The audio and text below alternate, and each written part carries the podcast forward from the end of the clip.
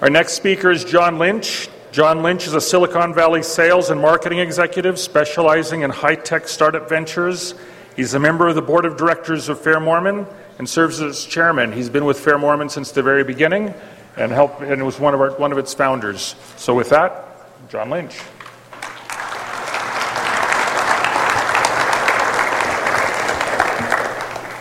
Applaud or prayers? I think I'll take the latter. Um, I appreciate the opportunity to share a few of thoughts and remarks with you today. It's been weighing on my mind quite a bit, the remarks that I'm planning to share. I had one of those great technological flubbers that uh, we're sometimes uh, subject to. I had been for quite some time making my notes in my cell phone, and then my cell phone itself started having problems with an echo, and I called tech support, and they said, Well, we need to reset it. Yeah, that was my thought too. Oops. Oh, don't worry, we can recover it all. Um, that was the first lie I discovered about high tech. Not.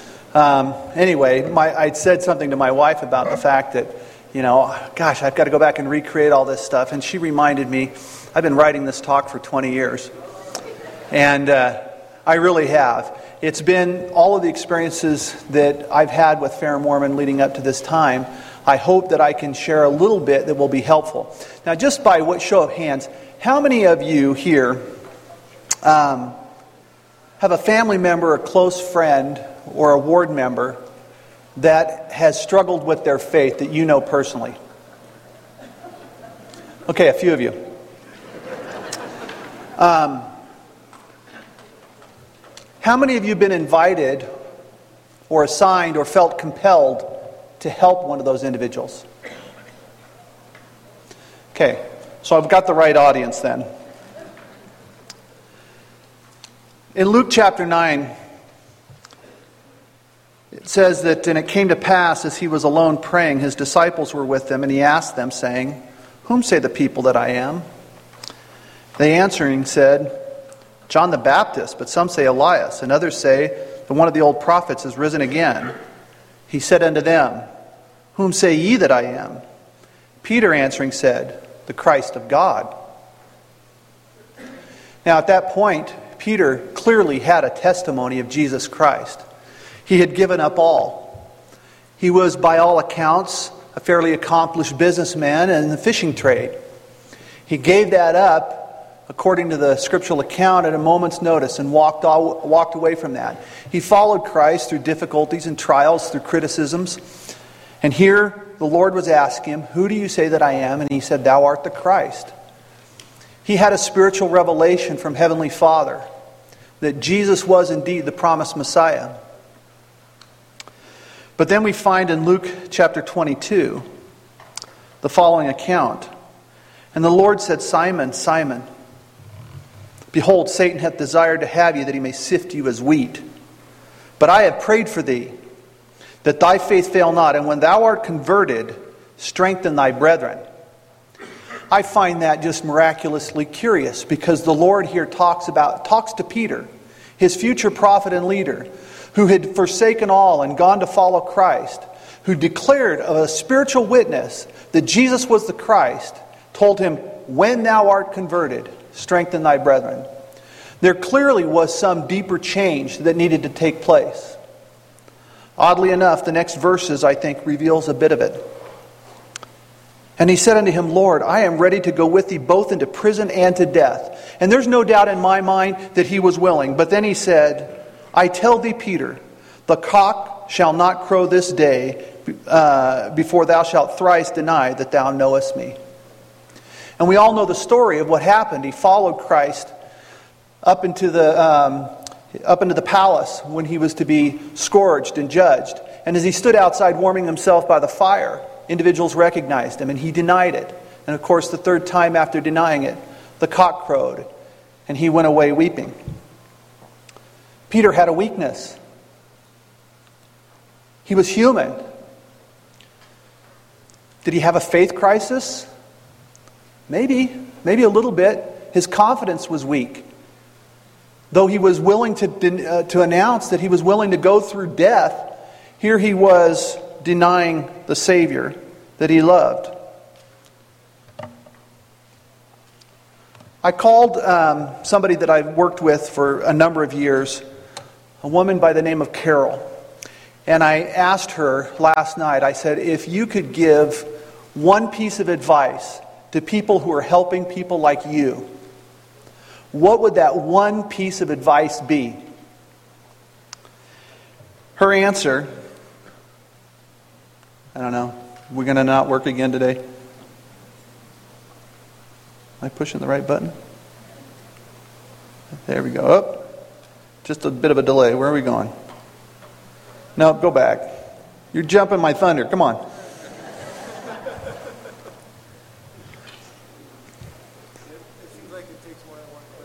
One click, go back one more. Okay. Thank you. Her number one message was judge not. She talked about the fact that she was already self conscious with the doubts that she was having as she was examining her faith. And she had a great amount of fear about how that was going to be perceived. And she felt pressure just at the thought of people judging her. And I think that we have a tendency within the church to place such a value on that faith affirming knowledge. We look up to those people who stand at the pulpit and tell you, I know. It goes back to the days of Joseph Smith, who absolutely did know. He had interviews with heavenly beings. You know, I, I once asked my mission president, uh, who's now elder, well, now the um, emeritus elder Arnold, I asked him, I said, if you could go back and meet any, any pre- president of the church or any prophet, he'd say, oh, I'd pick Joseph Smith. He said he knew the rest of them. You know, he could tell me about them all. Joseph, Joseph knew, and we look at people like that and we put them on this pedestal. And it's so prevalent within the church that when somebody doubts, it seems like almost this great failing. And people are self conscious of that. They recognize it and they realize it. And that anything that comes across as judgment causes them to withdraw even more. And in reality, what they need more is to be smothered in the affections of other people. Mother Teresa said, if you can go to the next slide, um, if you judge people, you have no time to love them. Now, Carol also expressed to me, she says, it's that very love that causes me to trust people. What happened with Carol was her husband wrote into Fair Mormon. We have the Ask the Apologist, and maybe some of you have used it. Avail yourself of it from time to time. We have about 100, 150 volunteers fluctuating from any given moment.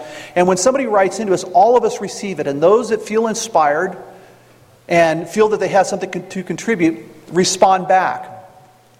Her husband actually had written in. And he said, You know, my wife is thinking about leaving the church. She's struggling with a number of issues. She struggles with um, the temple and the priesthood. And I just, I don't know what to do. What can I do? And three or four of us wrote back, and I was very proud of the fact that we all had the same message, which was whatever you do, still love her. And the next, the next email we got back from him said, in essence, we're standing here, I'm sitting here typing as we type to you with tears in our eyes because of the messages that you have given us. It gives us a feeling of hope. That led to a direct correspondence with Carol. In my particular case, it lasted several years. Um, it started out with emails, and I told her I would be willing to listen as much as she wanted. The first few exchanges I had with her, I asked her, you know, what are your issues? I'm thinking I'm going to tackle this from an issue basis, right? Let's just take this head on. And she brought up some of her issues, and I had great answers, which didn't work. Okay? They simply didn't work. I gave her answers, and every time I sent her something, she had something to come back that countered it. And it shifted, and it was a moving target. And, you know, I'm thinking, what's going on here? And she was clearly in a state of distress. Let's go to the next slide, please. She was experiencing a whole host of emotions. And a lot of these emotions can actually be attributed, if you look at it, to similar emotions that are felt when somebody has a violation of trust in an interpersonal relationship, right? A marriage goes sour, or there's infidelity, or something along those lines. If you could hit the next button. Because what happens is, is these things start to swirl around you, right? And it's not that they're, that they're isolated, they're just one or two. Oftentimes what happens is they start to gang up on you. These emotions compound themselves. And before you know it, they're swirling all around you and you have this tremendous pressure, okay? Now, Trevor, hit it twice. And what you want, hit it twice. You got to is for it to stop, right? You want all that gone. Now, hit it one more time, please. And what that does, if you can get rid of it, you're still left lonely. Why? Because you feel isolated from your faith community. You, you feel isolated from all the people that can help you because you're confused, you feel pressure. Now, Steve Densley and uh, forget his, his, his, companion. I'm sorry, because I know Steve very well. He worked with us at Fair Mormon for years. But they talked about this idea of the pressure and having to get rid of it. And sometimes just escaping the pressure is what is sought for. And so when you get in that circumstance and you just want it to stop, sometimes it means that you have no one to turn to. When they, when they look for then some, for some support, oftentimes they go to some other community where people have already exited the church and they find their support there. Carol was very fortunate because she decided to stick with us. And to um, continue to take our advice. Now, if you go to the next slide, one of the things that you have to remember, and I think Stephen Densley brought this up as well, is you have to invite patience. Next click, please. Okay? You have to invite patience. That should not be your reaction. Okay? The Home Alone kid, you know, ah. Um, what you really need to do is number one, listen. Okay? If you could just click through with me. Number one, listen. Listening is one of the most important things you can do. Why? Because it lets the person know, if nothing else, that you care about the things that they care about. You're not eager to talk. You're not looking to, oh, I know what you're thinking. I, I, I know you brought up that thing about Joseph Smith, and I know the answer. Just relax. Don't worry about it. Okay? You yourself be patient and just listen. Second, some of the messages you can give, right? I can only imagine. You don't have to know exactly. Empathy is the ability to imagine the pain and suffering of another such that you, you actually feel it in some ways. In fact, I believe that the atonement is just a great act of empathy, where he went into the Garden of Gethsemane thinking upon our sins and our mistakes and felt what we would normally feel. What we need to do is we need to try and imagine, put ourselves in their shoes. We need to convey that and not just simply with some kind of um, rote appearance of empathy, but we need to actually try and imagine. Next. We need to communicate that there are no quick fixes. You cannot enter into a world where you are questioning and doubting and find it where you can go back the way you came. You can't. It's like Napoleon who burnt the bridge, right? He told his men, if you want to get home, it's through the enemy. You're not going back the way you came. And that's true here. There are no quick fixes. It's going to require work, energy, effort on both your part as the person helping and the person who is going to be helped. Next, please. You have to tell them that it won't be easy. Don't tell them it's going to be, you can tell them it's going to be fine because it will be, but it's not going to be easy at the beginning. Jack Welch, uh, a couple nights ago, we were um, having a meeting with uh, the Mormon Voices group between uh, Interpreter and, and Book of Mormon Central and Fair Mormon. And we were talking about the fact that, that patience was needed. And he pointed out that the term passion and patience share the same root, which means suffering.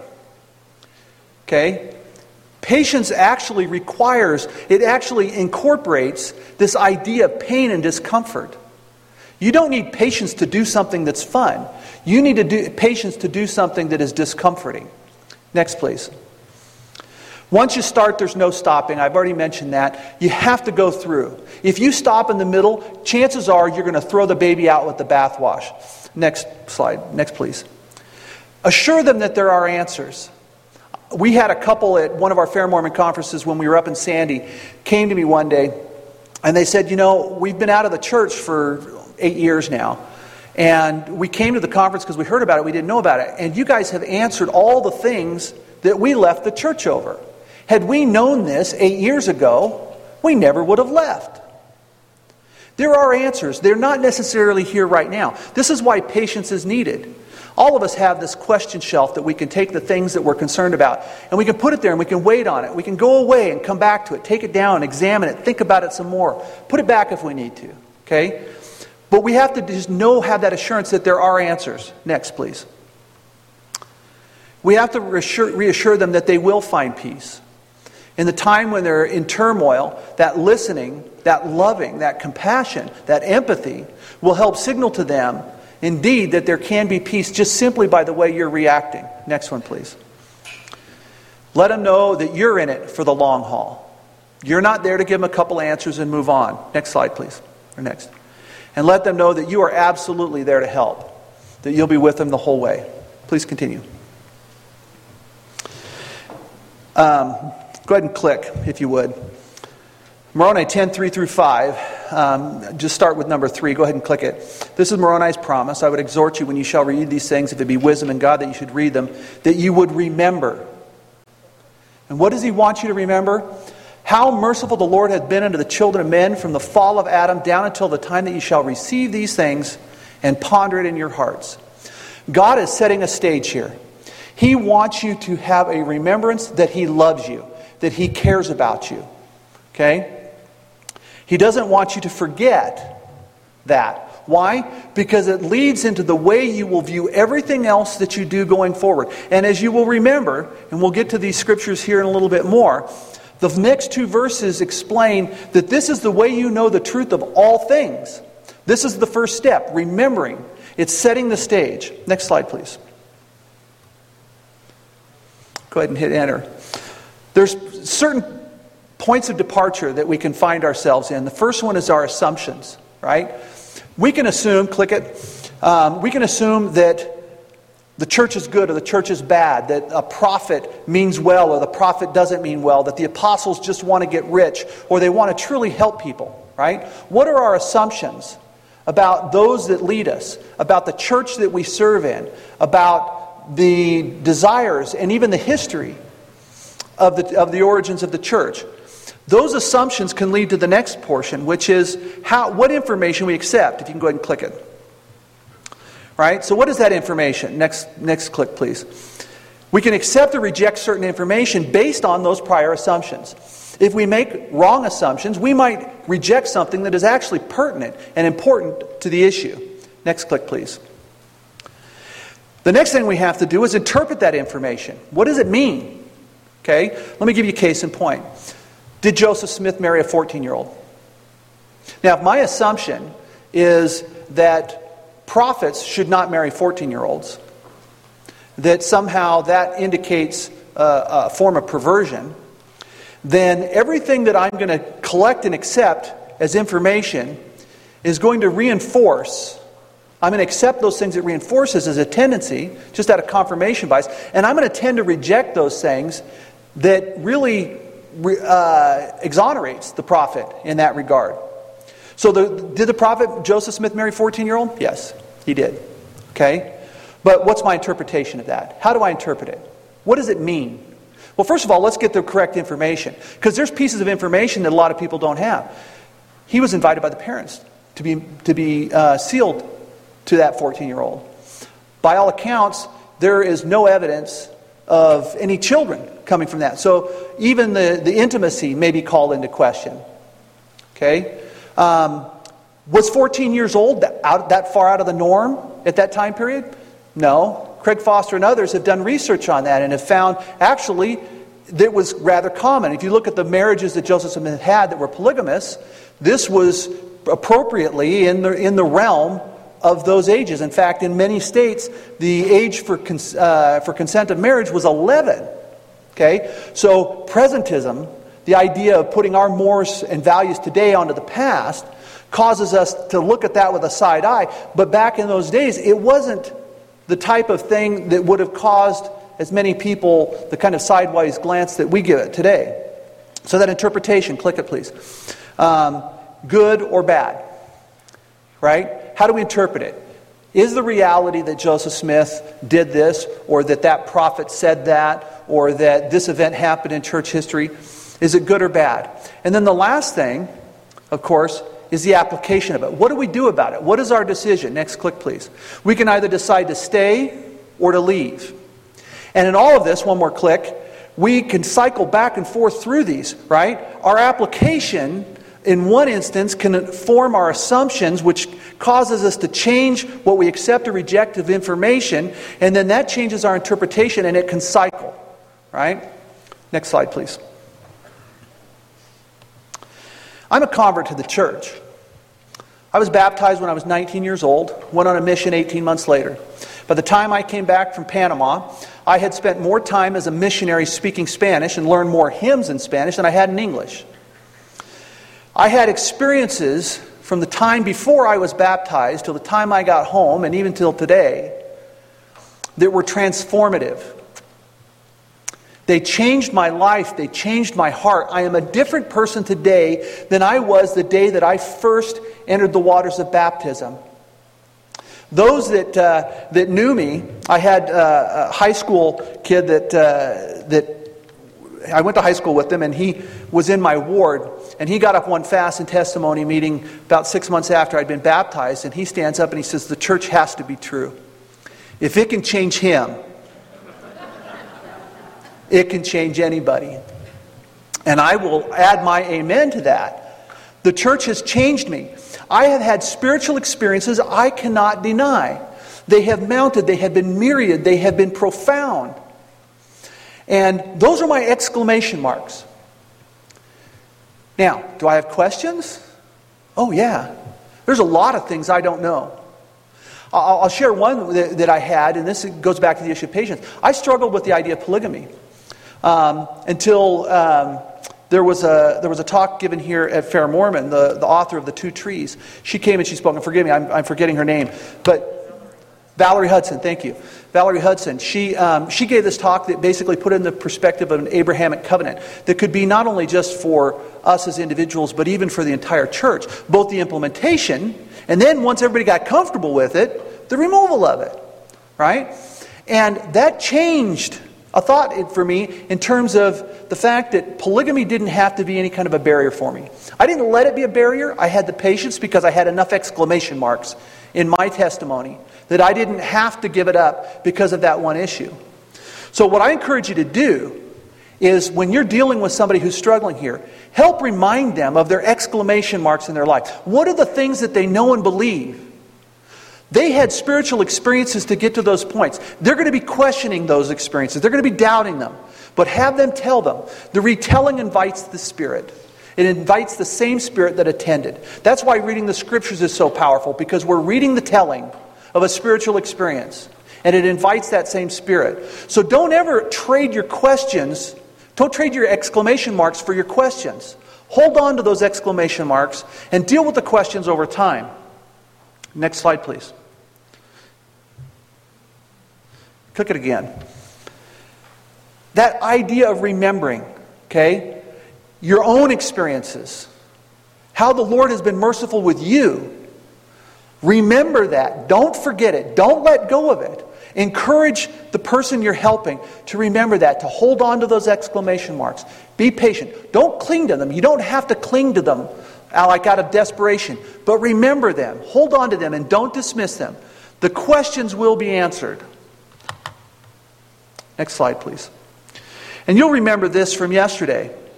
Believing that God is a loving God contributed to limiting or reducing anxious traits. Remember that anxiety, that slide with all the things swirling around you? You need help them relax. They need to be patient. Otherwise, they want to just throw it out. They just want it to stop. Those who view God as less loving or more controlling exhibited more anxious symptoms.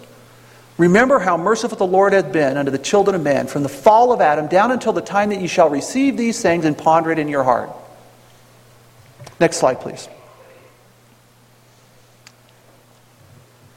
That's why we have to focus on that idea of perfect love. It casts out all fear. That anxiety relaxes when people know that they are loved. Now, in the correspondences that I had with Carol, um, they went on for um, actually quite some time. She, uh, we actually got to a point where um, I said, you know what? Let's just take a step back here a little bit and we'll talk whenever you're ready, but let's set a time. So we decided that at 4 o'clock, she, was, she lived in another state, and I lived in California. So we just decided that at 4 o'clock my time, um, she would give me a call. And if she wanted to, or I would call her. And if she didn't want to talk that Sunday, that was fine. But I would just sit there, and the main thing I would try and do is just listen and just help her think through some things. She had, fortunately, a member of her state presidency who she had a good, um, trusting relationship with. He didn't judge her. He said many of the things that I, re- that I said to her. He said many of the things that I reflected uh, or that I showed on one of my previous slides here that are, are good for us to um, share as we work with these people as we work with these people that we care about and that we love, our family members and our friends. So make sure that they know that they're loved. Bear with patience yourself. I mean, there are times when I feel like I would crawl through glass to help some people. I have the privilege right now of serving as a bishop in Campbell, California. That gives me opportunities to counsel with myriad people. I can't tell you how many times I've had people come in and say, I'm distressed, I'm distraught, I've learned some things, I've read some things, and they can't unread them. And after an hour or two, oftentimes I'm able to give them a little bit of comfort. I will tell you one thing. Most often, because of the anxiety and the fear of judgment, especially if you're a, a church leader, the courage it takes for someone to come to you and willingly reveal that they are struggling is a tremendous amount of faith. Imagine the lion tamer, right? The lion tamer walks up, opens the lion's mouth, and sticks his head in. He raised that lion from a cub. He used to put milk on his hair so he'd lick it, right? He's not afraid of that lion. But call the little old lady from the third row to come down and stick her head in the mouth of that lion, right? How much courage does it take for her? By comparison, those of us who have had these profound exclamation mark experiences in our lives, when we hit questions, we oftentimes have the patience. And it doesn't take as much faith for us in that sense. But you take someone who persists in the church despite their doubts and keeps going and keeps wanting to get past this, they are exercising tremendous faith because they have all these reasons to doubt. They have all these question marks and they're still coming. In Carol's case, she kept going to church and I kept telling her, Carol, you are my hero. She says, What are you talking about? I have these doubts. I don't, I don't know these things and these things, and I have and I, I don't like this and I don't like that. And I said, Yeah, but Carol, you're still going. I mean, my goodness, what great faith does that take? So I commended her. Okay? Show that perfect love. Next slide, please. What we need to do is invite the Spirit. Okay? Number one, click please. Get your hands dirty in the service of the Lord. And what I mean by that is sometimes we can do the gospel doctrine thing, and sometimes we can do the thing that is really hard where that person is, is difficult to deal with. Um, their house isn't clean, doesn't smell well, their kids are unruly. They have a big dog that jumps on you. Right? Whatever it is, they're struggling. Go anyway. Get your hands dirty. Don't worry about the appearances. You can't do this from a gospel doctrine class. You have to do it one on one. You have to sit down with the person. You have to listen to them. You have to cry with them. You have to feel their emotions. You have to feel their anxiety. And you have to try and lift it from where they're at. So get your hands dirty in the Lord. Next click, please. You have to encourage them to fill their mind with the voice of God. And I go back to the scriptures. These are some of the greatest spiritual leaders of, our, of history. They've recorded their spiritual experiences in books we call scripture. The Lord has spoken through them. The experiences and the spirit that attended those experiences is renewed upon us when we read them. We become accustomed to the voice of God when we read the scriptures. And that's important because then we can recognize it when He speaks to us, which leads me to the third point, which is God is a personal God. Make Him personal to you. Have that personal relationship. Teach the person how to do that through personal prayer, through contemplation, by sacrifice, by struggling, pouring it out, being honest with God, not being accusing to Him, but giving it to Him and saying, God, help me with this. Show me where I need to go. And then act on it. Next slide, please.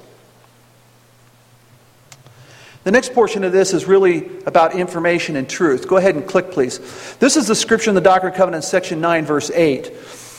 But behold, I say unto you that you must study it out in your mind. Okay? How often have we heard people complain about the fact that, um, that when they have faith and, or doubt, we tell them they need to pray more? Well, they do need to pray more. Okay? But they don't need to just pray more. They need to understand these things. They need to study it out in their mind. Study it, find it, okay? And then he says, And if it is right, we will cause it, your bosom shall burn within you, that therefore you will you shall feel that it is right. So it isn't you don't feel that it's right until you've studied it out in your mind. That's why it's not an easy fix, why you have to pursue through it. In D&C 8, verse 2, he says, Yea, behold, I will tell you in your mind and in your heart by the Holy Ghost uh, excuse me, I will, I will, be, yea, behold, I don't know how I got an extra word in there. Behold, I will tell you in your mind and your heart by the Holy Ghost, which shall come upon you, and which shall dwell in your heart. Now, behold, this is the spirit of revelation.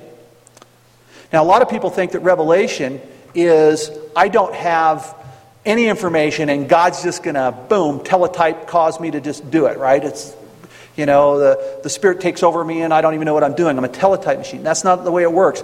Elder Bednar has explained to us that it's not so much a light switch, although that can happen, but it's most often a rising sun. First, there's a glimmer of light, and then there's a little more, and then it rises more and more over time. Another reason why we need patience. The light switch can happen, but oftentimes it's after we accumulate little tiny horizons of a sunrise before they combine together, become a full sun on the horizon. We need to ex- ex- encourage people to have patience, but the, we oftentimes have to change our thinking and help other people change their thinking about how Revelation works.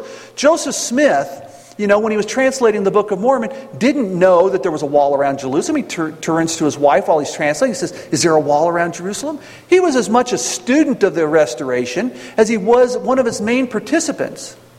When he received the sealing power, there's great evidence that he wasn't sure how to use it. Right? And so there was sealing of brother to brother and things like that, you know, and, and um, it wasn't until the, the, the turn of the 20th century that really we got the pattern that we have today, which is a sealing of children to parents up to Adam into the family of God, which is really what we're being sealed into, is it not? Next slide. Or next. Moroni. And when you shall receive these things, I would exhort you that you would ask God, the eternal Father, in the name of Christ, if these things are not true. Now, I've had a lot of people tell me, oh, that's just a rhetorical device. And it may be. I admit it. Okay? But I find it curious that they say, ask if these things are not true. Because what does it imply? If you're asking if it's not true, it implies that you mean that you already accept it. And I find the word curious, and when you shall receive these things, not get them, not read them, receive them. Think about your temple or covenants, right? You receive certain things. Has a very particular meaning, a very particular significance. When we receive the Book of Mormon, we're reading it, we're saying, oh my goodness, look at the truth that I'm finding in this. Look at the goodness that's in it. Heavenly Father, is this false? And if you shall ask with a sincere heart, meaning you really want to know, with real intent, meaning that you will really act on it, you intend to act on it, having faith in Christ, that you trust God, the reason for remembering to begin with, He will manifest the truth of it unto you by the power of the Holy Ghost. Next click. And by the power of the Holy Ghost, ye may know the truth of all things so, when somebody's seeking to overcome their doubts, this is where the answers lie. Next slide. As you seek truth, you need to get the whole picture. Often the problem isn't that people study too much, but that they actually study too little. They dip their toes in, they get their feet wet, and then they say, The water's cold, I'm not getting in. Okay? And what they do is they basically reject all the information that they had. There's a quote here by Alexander Pope A little learning is a dangerous thing. Drink deep or taste not the Pierian spring. There, shallow, there, there shallow draughts intoxicate the brain, and drinking largely sobers us again. Light drinking will cause you to have fear and doubt. Deep drinking will carry you through it. Next slide, please. This is a universal truth. Google does not equal research. It just doesn't, okay? It, the, the, the, the, top rankings don't even, you know, basically Google ranks things based on popularity of clicks and how much you're connected to somebody else. So if a whole bunch of people are all unitedly um, clicking on the same things that are wrong, you're going to get the top Google result that's going to be something that's wrong. Next click, please. Whole picture. Okay, mom, I got a new car. What happens, moms in the room? How do you feel about your 16 year old with that car? Okay, click it. The whole picture. It's painted on the side of a bus. Okay, that bus is fine. Now, I used this in a previous presentation I did for Fair Mormon, but it just illustrates the point so well, right? What we're talking about here is you need the whole truth. Oftentimes, with things like with Joseph Smith and marrying the 14 year old, you need the whole truth. You need to know the circumstances around it, okay? The book of Abraham, okay, we have these fragments. They don't say what Joseph said that they were translated. We've got real Egypt, Egyptologists that have translated this, and it's wrong. Well, the whole truth is we'll talk about in a minute. Next slide. This, there's actually, um, you can't see this. There's, there's the, the lower half, there's sizes of boxes equally large. We know from uh, historical accounts that the fragments that we have today are just small portions, 10% or perhaps even less of the actual content uh, of the scrolls that Joseph Smith had are extant today. Um, and so, what we do know is that what we have does we should not expect to find the book of Abraham on these scrolls, right? On these fragments. Go down here. Next slide, please. Yet, despite that, there's some things that Joseph got right that he should not have. Okay? Abraham, because, we, and these are, these are concepts that are in the book of Abraham that, were, that are not in the biblical text. These are extra biblical traditions about Abraham. Now, the problem is, they come from the sources down below. Okay, so for example, the Apocalypse of Abraham was likely originally written in Hebrew in the second century. Um, it only existed in the Slavonic languages at the time of Joseph Smith. So it's possible, I suppose, that Joseph traveled to, uh, to Moscow, where this was stored, and learned Slavonic right, and read this account, said, oh, that's good, I'll throw that into the book of Abraham. Okay? Um, we've got other things. You've got the Testament of Abraham was first translated into English in 1892, 48 years after Joseph Smith. Jubilees uh, was an Ethiopic, uh, Greek, and in Latin, and uh, then German in 1851, which was six years after Joseph. So Joseph could have learned German and maybe gotten it, um, but he had to time travel six years. Um, and then there was, wasn't translated into English until 1893. Philo, the earliest translation, was 1854, 10 years after Joseph passed, etc. Next slide, please. Um, those are all things that Joseph, actually, go back to that if you would. Um, just want to cover a little bit. So there's the teachings of the Egyptians about astronomy, which is not in the biblical text. There's the visions of God's creations, the fact that that was included in the Abrahamic experience. Uh, premortal existence, which is, by the way, is one of the core doctrines that we get from the book of Abraham. Um, foreordination, another one. Satan's rebellion. All of these things come from, from uh, share traditions of Abraham from extra biblical texts that did not exist at the time of Joseph. Next slide, please. So Joseph could have time traveled. And here's some of the things. So just click on the first two there, if you would. Um, the book of Abraham started in 1842. Sorry, one more. Um, this Heinrich Bu, I don't even know how to pronounce this. If you have questions about this, this slide, I stole it from John Gee. So, um, so you'll have to ask him on some of the details. I'm going to plead, you know, I only play a, a, an Egyptologist. I'm not really one. But I did sleep in a Holiday Inn, so. Um, So, uh, Bruche and Rouget, I guess that's how you pronounce it, these gentlemen were the first ones to translate really anything out of Egyptian. So, this is, this is uh, what, uh, eight, nine years after Joseph, uh, seven, eight years after Joseph had, had passed in 1844. Next. Um, you can just click through these. All of these are additional ones that have confirmatory content, extra biblical, that is included uniquely in the book of Abraham that was not included in the biblical text. Keep going. Okay? So all of these. And it goes all the way up to 2008. Joseph Smith, he had a TARDIS or something, is my guess, right? Go to the next one, if you would please. Good. Oh, covenants, yeah. Keep going. So, when you're helping somebody, this is some more advice I want to give you. Find the core issue. When somebody comes to you and says, Joseph married a 14 year old, what are they really saying? What are they really saying? They're saying that a prophet, assumption, would not do that. Okay? They're saying that it reflects poorly on his character. They're saying that he was perhaps a pedophile. They're throwing out accusations, and they're basically biasing themselves with that. So you have to go to the core issue. And why do you have to do that? The reason is, is that if you answer the question, did Joseph marry a 14 year old? And I say yes, what do they say? Aha! I knew it. Okay? Their bias comes in and they say, no prophet would do that, and they're ready to throw the baby out with the bathwash. But if you take the character of Joseph Smith as the core, I don't have to rely only on the question of did he marry a 14 year old. I can look at the whole corpus of evidence about Joseph Smith. It includes the, the works that he produced, okay? The, the things that he endured, the character that he showed in his personal interactions with other people.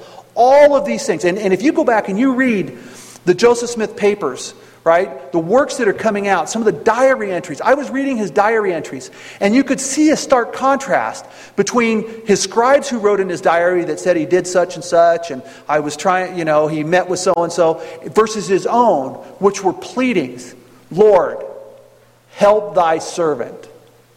His personal writings were pleadings, his scribes' writings were diaries.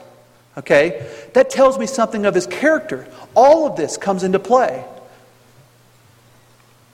Next click, please. The other thing I would encourage you to do is take one issue at a time by the time you get into this. And I wouldn't go to this point right away. When you're helping somebody, start out with them, show that love, be the listening ear, encourage them to start doing the things that are going to invite the Spirit, all of those types of things. But then deal with the issues one at a time when you start to dig in. Because you do have to answer these questions, right? They're still going to know. Even if they just completely relax, they still want to know but they'll be more receptive. And if you try and deal with all of them, what's going to happen? That whole swirling, confusing shotgun blast of emotion is going to come back. Slow it down. When the world goes crazy, slow down. And that's exactly what you need to do, one issue at a time. Next slide, please. What are your assumptions, right? This is going back to the starting point. Let's think about Joseph Smith. What is our assumption about Joseph? Is he good or bad? Did he do some things wrong? Yeah, I'm sure he did. He obviously did, right? So, what is our assumption? Next click, please. Can God use a damaged tool? I'll tell you what, I sure hope so. Because if he doesn't, I'm useless to him. I am completely useless. Yes, the Lord can use broken tools. In fact, that's all he's got to work with. My young daughter, who's 12 years old, came to me one day and she says, Daddy, I'm broken. I said, Sweetie, we're all broken. And we are. Okay? But the Lord can use us anyway. Maybe He's just got a shorter wrench. Okay? And He puts, needs to put more pressure on us because we're a shorter wrench because He doesn't have the length of leverage that He would otherwise have. Something along those lines. The same is true of Joseph Smith or any of our, our leaders. Now, I want to go through a few slides here, real quick. And I go to the next slide, please. Joseph uh, came down with typhoid fever, known as uh, nervous fever, when he was seven years old in 1812. And I apologize what I'm going to show you, but I, I, have, I trust that you're far enough away from lunch that it won't matter. Okay? Because I want to actually impact you with the character of Joseph Smith by what I'm going to show you. Next slide, please. Joseph Smith, with the, ty- with the typhoid fever, had a blister on his shoulder, between his shoulder and his chest, that lasted for several weeks. And when they finally pierced it, they estimate that they drained a quart of fluid from his shoulder. That lancing caused the infection to get into his blood. Now, he ran the risk of actually um, going septic. It went down and it got in his, in his bones, in the tibia of his left leg. These pictures here show what osteomyelitis does, and that's exactly what happened. It got into the bone marrow. And what actually happens, I'm not going to go through too much of an explanation here, I will spare you a little bit. But what happens is the infection causes pus, it actually ruptures the bone. The pus then can seep out, it's seeking an escape. New bone comes in and grows over the top of it because bones don't like to be broken. Okay? So the new bone starts to grow back. It causes immense, immense pressure on the leg. They wanted to relieve that pressure, so they came in with a scalpel and they put a seven inch incision in Joseph's leg. Now, he's seven years old. I'm guessing his tibia is about that long, the incision was about that long. Okay? So, what essentially happened was they put an incision down his leg to relieve the pain and pressure that was most of the length of his tibia. Next slide, please. Those are the tools that were available to doctors during the Civil War. This is a few years before the Civil War. I imagine that those tools, I would, I've got a number of those, I think, in my um, garage. Okay? Those were the surgical tools that they had. Now, by the time that Dr. Nathan Smith was called in, he was uh, one of the foremost experts in surgery in the area. So they really brought in the best of the best for, for young Joseph. He came in, he examined the boy, and he said, We need to amputate. And Joseph refused. He absolutely refused to have his leg amputated. And he, he knew that it, it was a risk of his life, right? About, uh, when, about 40% of people who don't get antibiotics um, die from this within a short period of time. They didn't have antibiotics. So what they would do is they'd remove the leg in order to get rid of the inf- in, infection. The only other thing that could be done, Dr. Nathan Smith had done this about 10 years before, was to actually open the wound and remove that old bone. And then hope that light and air would cleanse the infection and they could then close up the wound. So he decided to do that. And what he wanted to do was he wanted to get Joseph drunk, mainly so he would relax, right? And then they wanted to tie him down so he wouldn't move and wiggle because you can imagine a, you know, a seven year old, how much he's going to try and move, how difficult that's going to make the, the procedure for the doctor. Of course, Joseph didn't want any of that. He had three requests one, no alcohol. He wanted to be present when it was happening. Two, he wanted his mother out of the house. He was conscious of her, and he wanted her far enough away that she could not hear his screams because he knew what it was going to be, what he was going to go through. He did not want her to hear the screams. So they sent her out, and then all he wanted was his dad to hold him. And we know what happened, right? This was a violent surgery. They removed nine large pieces of bone that were removed by probably one of those devices that looks like a pair of snips down at the bottom. They had to grab it and they had to break it off. They removed nine pieces of bone. Now, how do I know that it was a violent event? Not just because it was bone, because afterwards, 14 smaller pieces of bone festered up out of the wound in the days that followed. Meaning, this was not a clean process. They didn't have lights, they didn't have anesthesia, they didn't have a mask and gloves. This was just a brutal butchery that had to happen. We all know that Joseph was remarkable. But what's more remarkable to me is that this surgeon saw something in that seven year old boy that made him say, okay, no alcohol, not going to tie you down, your dad just to hold you. I will do this. What did that doctor see in a seven year old that gave him confidence to do that? I think that says volumes about the prophet Joseph Smith. Next slide, please. And I'll just remind you that that leg was used when he was running from the crowds. It carried him on Zion's march, marches of a thousand miles or more. He even was known to, to wrestle. He did the stick pull, and There's rumor that I've heard that he actually broke the tibia of one of the men that he wrestled against with his bum leg. Okay? Go to the next slide. This is one more that I want to share about Joseph's character. Many of you are familiar with the Missouri War of 1838. Joseph had sent W.W. Phelps and a number of other men there to buy land as speculation. They had an area, a county that was specifically assigned that they could buy land and develop in. They went out there and they were, they were buying land, and W.W. Phelps and some of the other brethren started saying, Wow, you know what? A lot of people are going to be moving here. Let's get some of this land for ourselves as prices go up, right? So when Joseph arrived and he found out that they'd been doing this, that they'd been doing some land speculation on their own, he chewed them out. And it caused a rift. And I would say rightfully so that Joseph was angry, right? He was caring about the, the poor and the needy and all the people that were going to have to move there displaced.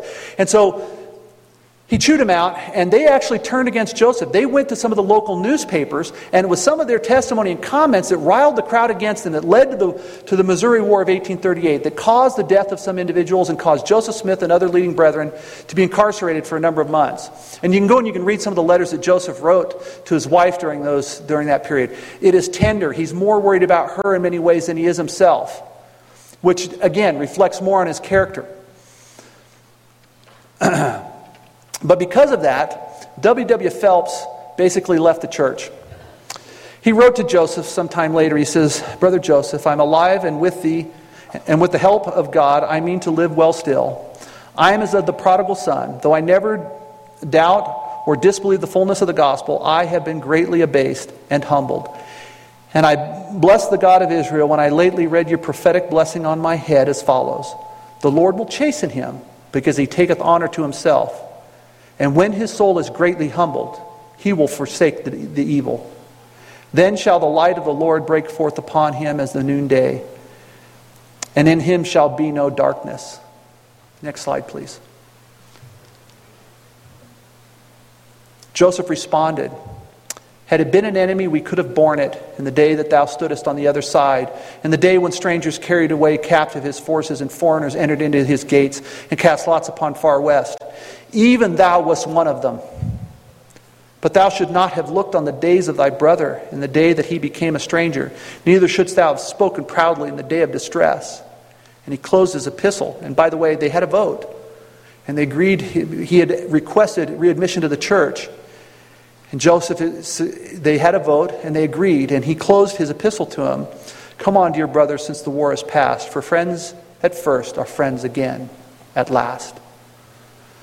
Something you may not know is that before the Kirtland Temple was, um, was completed, Joseph called W.W. Phelps and his wife into the John Johnson store and sealed upon them their exaltation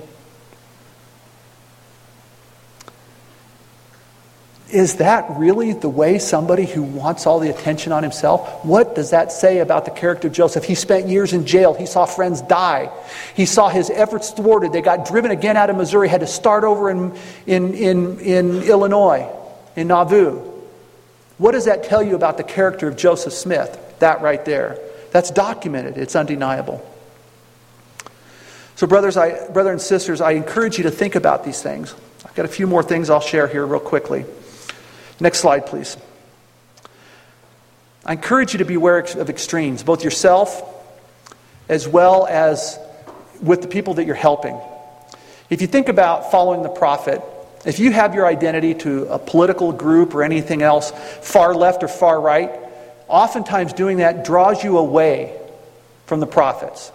I watched as people from the left of the political spectrum in the United States became upset and incensed when the church stood behind Proposition 8. I then saw when the church stood behind immigration reform, those very people that stood up and defended the church for Proposition 8 came out and decried it from the other side. The problem here is one of identity. If you identify with a group that, and you have a greater affinity for that than you do for your brothers and sisters and the prophets and apostles of God, then you draw yourself oftentimes away from them. When I was in the missionary training center, uh, we had a pumpkin that was passed from district to district in one of the classrooms. And the MTC presidency came out and said, There will be no secret combinations in the MTC. And we thought, Are you nuts? It's a pumpkin, right? And then I thought about it. The thing was is that the pumpkin was an identity thing, right? It was that district, and that district, you know, they carried the same name. And it was an affinity to that group, not the principle. Secret combinations cause you to have affinity for a group secretly. Open combinations do the same thing, it's just you admit it, right? It can be political parties, it can be causes, it can be whatever it is. Just be, I just caution you to beware that you're not allowing yourself to be pulled in either direction. Next slide, please. This kind of illustrates it, I think, in a better way. You know, if, if, if you feel to protest and your affinity shifts to the group protesting, what you're doing is you're drawing yourself away from your Heavenly Father, from His church, from His ordained leaders. And I encourage you not to do that. Next slide, please. Got a few things for you who are helping. Click the first one, please. Replenish and fill your cup with service.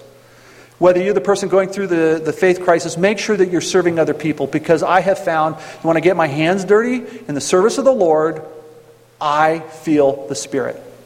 It changes my mentality. My anxiety goes away. I feel better about myself. My endorphins must increase. So replenish and fill your cup with service. Next click, please.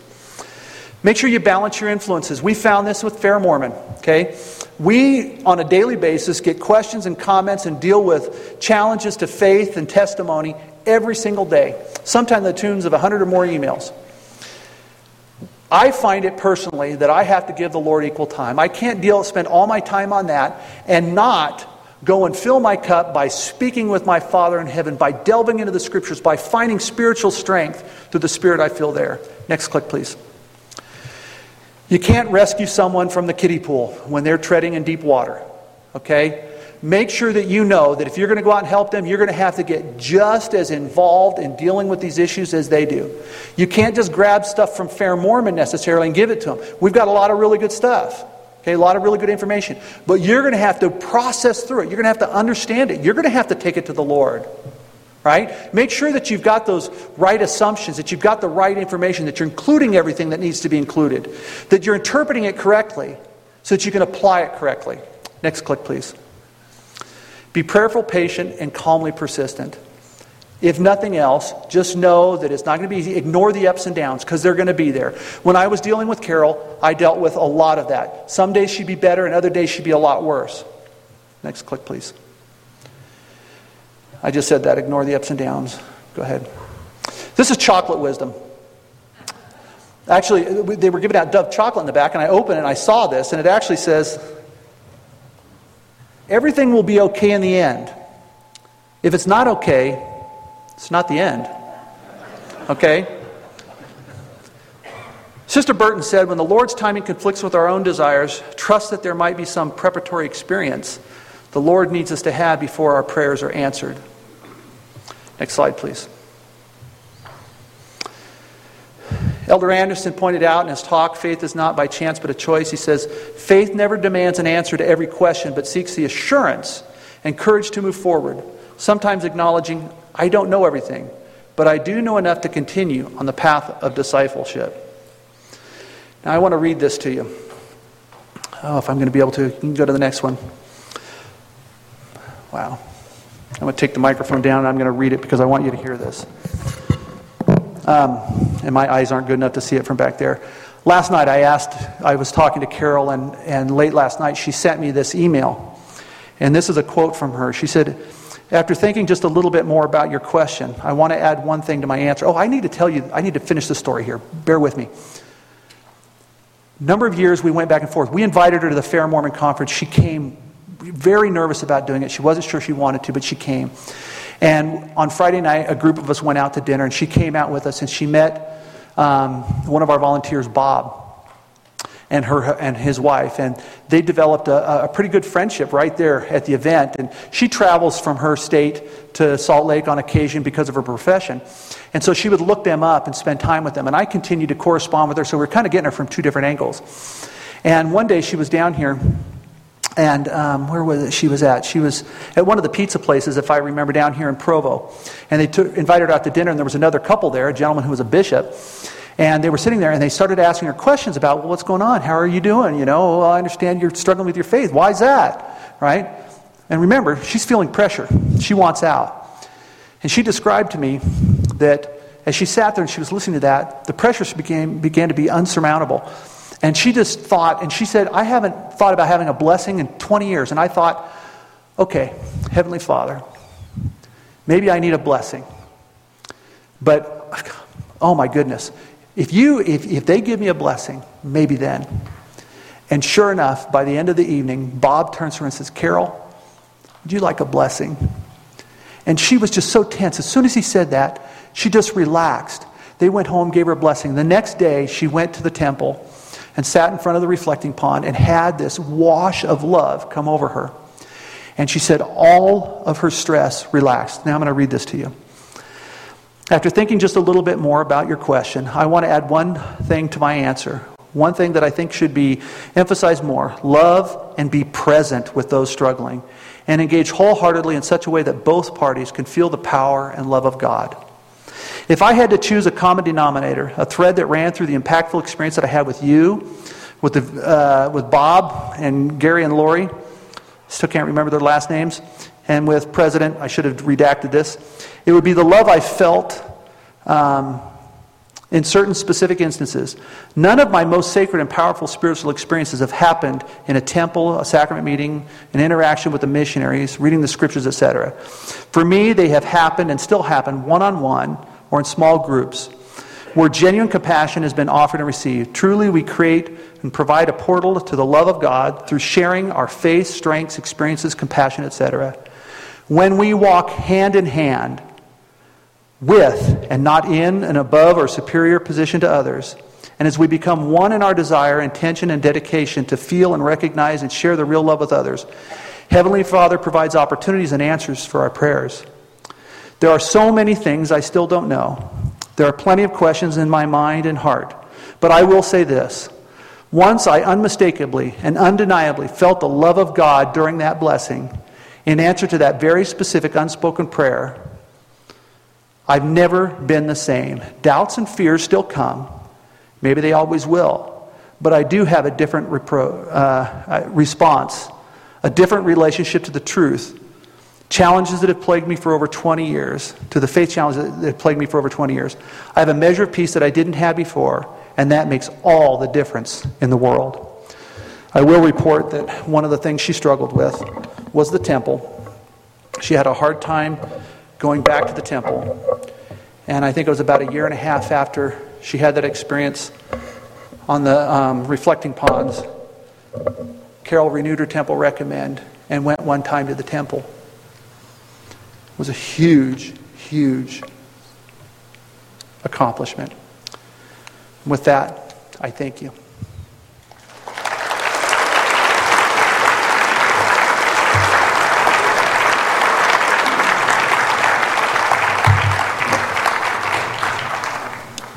You want to just forego?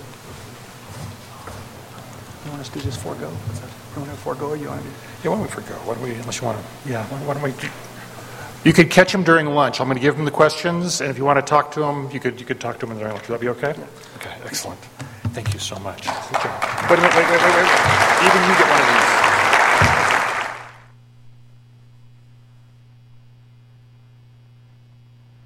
It's, it's a giant brownie, and I'm diabetic. I think he's saying I did a bad job. That's going to kill me. No, we all want to be his friend now, so we can eat the brownie. Ah, Okay,